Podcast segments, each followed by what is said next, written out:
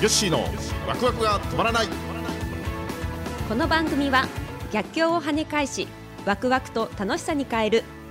そんなことできるわけないと思っているあなたへ。日本商工会議所青年部令和3年度会長での経験をはじめ岩崎経営グループを率いる吉川正明の経験豊富で分かりやすい。聞いているあなたもワクワクが止まらなくなる番組です。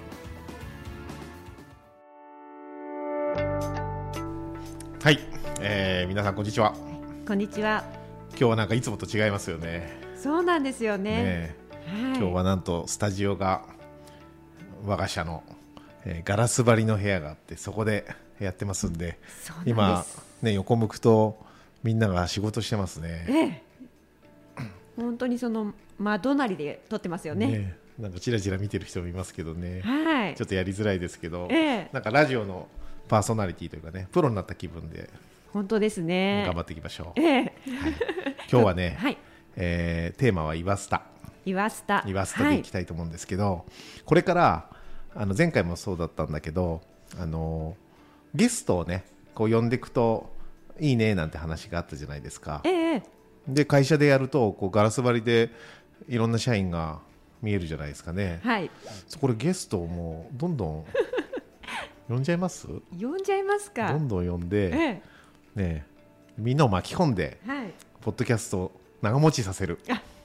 あれじゃちょっとネタに困ってます？そんなことないです。ことないですね。そんなことはないです。はい。ね。いやでも声かけられますね。でもねやっぱチーム岩崎ですからええやっぱポッドキャストもねチームで やっていきたいと思いますね。ええ。チームでね、はい。そうですね。はい、ということで今日はですね「えー、岩スタ」という、えーテーマにしたいと思うんですけども、はい。これは岩崎スタジオというね、まあ、私たち会社も新たなサービスを、いろいろ展開している中でえー動画の制作とか、えーオンラインの配信サポートとか、まあ、そういういろんなことも今進めている中でこのはい。岩スタというものを、えーコロナ禍を機にね、えー始めたと思うんですけど今日はね、はい。えーその担当である美馬さん。はい美馬さんお隣にいますね、えー今日はゲストで、えー来ていただきました。ええ皆さんこんにちは。こんにちは。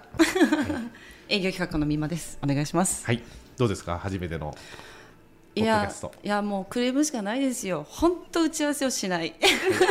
本当に私今ずっとざわざわしながら頑張ります。そうですね。はい。よろしくお願いします。大丈夫です。社長今までの通りの日頃のね会話をやっぱまたハードル上げましたね。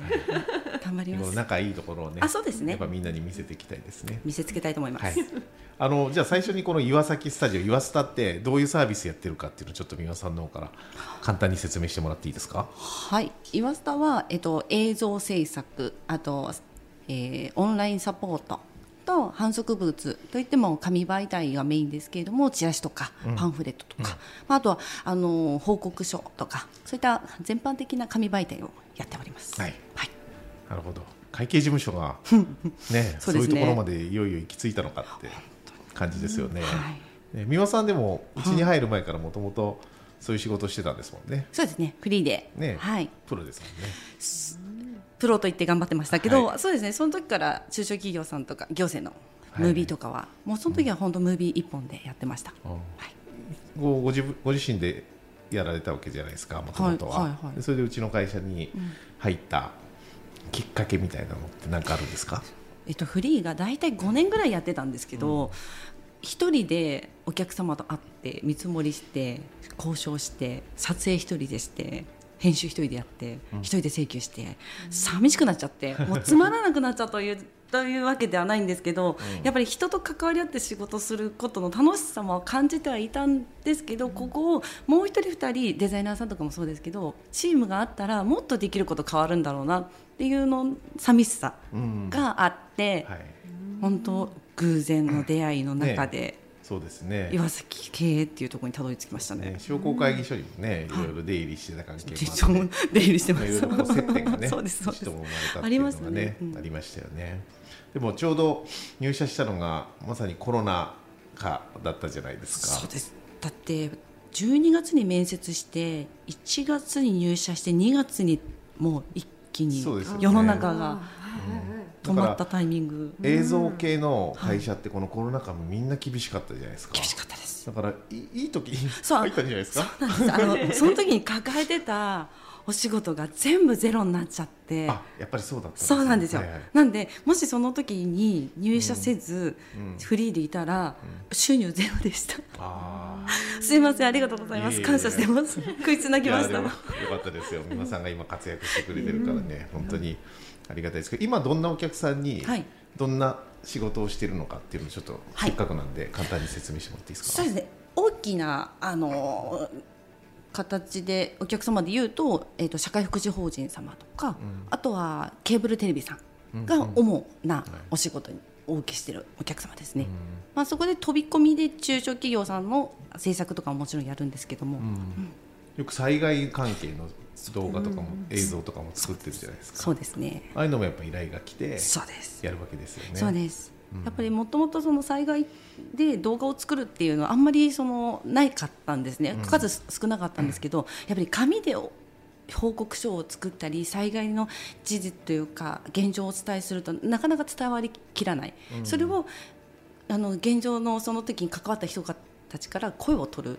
インタビューでその時の現状を聞き取って動画化したっていうことで、ものすごくその当時何が起きたかっていうのを、タイムリーにその当時のお声を聞けたっていうところから、そこは、まあ、社協さんも映像っていう重要性をすごく感じてくださったっていうのもきっかけとしてありますね。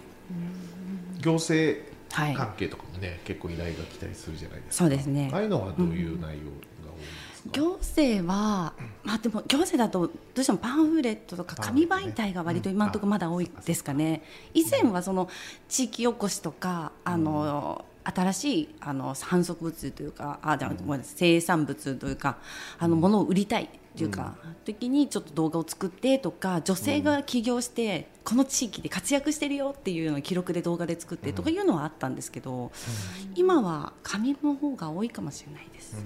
お受けしてるのは。はい。そっか、ね、こうやって会計事務所が動画をやってるって考えたら、もう全然ね異業種に参入してるような感じですよね。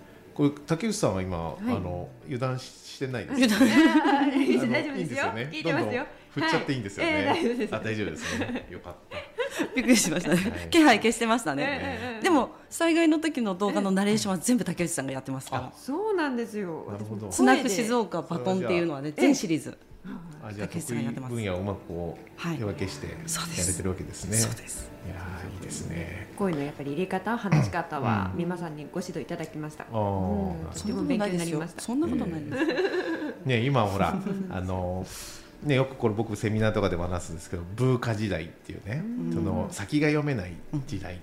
でこういう時にあ何が大事かってよく話するんですけどやっぱその事業の多角化なんですよね。うん。でよく一つのカゴに卵を盛らない戦略とかってよく言うんですけど、昔は何でもこう選択と集中って言って、えー何かこう無駄を取ってえー何かの一つの事業に集中してやっていこうっていう時代がどちらかというと何が起こるかわからないので一つの事業に集中していると、何か今回のコロナってそうですよね、飲食店なんて本当に厳しい状況になってて、その時にあのどうしようもない時に他の、えー業態、えー他の業種、そういったことをやってることで、えーもしかしたらこっちがダメでもこっちが、みたいなね、まあ、そういうリスク分散には選択と分散って最近はねよく言い方しますけど、まあ、そういうことが大事だということはよく言われてるんですよね。でそういう意味ではこの我々がイワスタをやってる、この動画をねやってるっていうのはある意味その多角化の一つとしてねうん、非常にいい取り組みだなっていうふうに僕は思ってて、でよく多角化にはあのいろんな考え方が例えばその既存のサービスを、えー新しい市場にこう展開するっていう、まあ、ある意味多角化、要は市場を広げるっていうこともあれば、あるいは既存のお客さんに新しいサービスをはい。提供していくっていう考え方ですね。はいでこの2つはそんなに難しくないんですよね。要は既存お客様がいる中に新しいサービスを開発して何かしようっていうのが楽じゃないですか、ではい。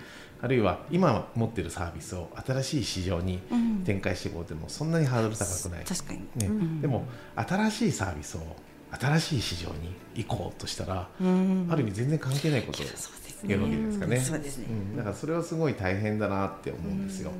でじゃあうちの動画ってさっきお話ししたと新しいサービスを行政とかその社会福祉法人とかあのいわゆる今までお客さんじゃないところに、はい。から受注ししてるわけだから、はい。全く新しいサービスを新しい、えー市場にね、はい。こう展開してる本当の新しい、えーサービスっていうふうにも捉えがちなんですけど、実はそうじゃないんですよねそうですね。これって。全然。実はそうじゃない。竹内さんわかります？これ、そう。実はそうじゃなくて、あのもともと動画はね、はい。あの動画を通じて中小企業を支援しましょうっていう。我々は中小企業を元気にするという仕事の中で、えーまあ、会計とかね経営のサポートをしていく。でその中の一つにものを伝える。マーケティング、はい。まあ、そういったところの一環で動画をというツールを使ってよりこうお客さんのあの経営を支援していこうっていうところがスタートなわけですよね。そうですね。ですね。うん。うん。で今度じゃあ動画っていうものをどんどん取り組んでいくとこれは動画の我々の既存のサービスになってきた段階で、ええ。えーまあ、うちの会社の経営理念はねやっぱ地域貢献とか、まあ、地域とともにっていうところが、まあ、経営理念の土台であるのでじゃあ動画というもう今や既存のサービスとなったこの動画をもっと地域のために使えないかっていう、今度はあの既存のサービスを新しい市場に展開した、ね、でそれで行政とか、はい。そういう社会福祉法人とかそういうところの受注を受けるようになった、まあ、結果として新しいサービスを新しい市場にっていう形になってるんだけど、実はそういうプロセスがあるっていうのが、うちのこの多角化の考え方の一つで、あのまさにそれを美馬さんが今実践してくれてるっていうね、そういうことなんじゃないかなと思う。すごいですね。そうやって聞くとすごいことやってるみたいに聞こえますけど でも本当自然の流れで、うん。あのやるべきことをやってたら結果今ね高くって社長がおっしゃる言ってくれたことで私も肌って気づいたというか。そうですね。はい、はい。なんでまあ一応その原点をねええ。ぶらさずに、うん。そのお客さんの支援と、はい。その地域貢献とかね、うんそういうつながりの中で今ある仕事があるんだっていうふうにねね。思ってこれからも頑張っていきたいですね。頑張りたいですね。楽しいです,、楽しいですか？やっぱりなんかこう単純にあの PR 動画を作るっていう楽しみもあるんですけど今、うん。特にあのシャックさん関係だと、うん。地域のボランティアさんの方々本当に住民さんと関わり合いを取ったりとか、あのその障害支援しているような方々とかいろんなご家族ともお会いするんですよね。うん。なんで意外とそのこういうお仕事じゃなかったら私こういう、ね、地域の方々と関わり合えなかったし知れなかったなっていうことがたくさんあって、今多分仕事してる最中のこの人生の中で一番楽しい時期です。やりたいことがやっとできてるって感じです。いいですね、うん。じゃあバリバリ。バリバリ。24時間働きますか？働けません。ちゃんと断ってくださいそこは、うん。そういう時代じゃないですね。そうなんですよまあ、うまくね、えー家庭とはい。仕事も両立して、はい。これからも頑張ってください、楽しくやります。はい。はい。じゃあ今日は竹内さんこれで「はい。イワスタ」というテーマで、そうですね。えーやらさせていただきましたけどこういう感じでねいろんなサービスも紹介していくのもええ。そろそろやんないといけないですよね。そうですね。料料理の話とか声の話とかねいや料理の話よかったああのはい。よかったですか？うん面白かった、でそういうのを挟みながらええ少しずつ会社のこともねこれからも伝えていきましょう。ね。はい、ということで今日は「イワスタ」というテーマでお届けいたしました。はい、ありがとうございます、えー番組では皆様からお便りもお待ちしております。アドレスはわくわく365アットマークタックスハイフン岩崎ドットコムまでお待ちしておりますはい。ということでまた来週皆さんに、えー次回か。お会いできるの楽しみにしてます。それではさようなら。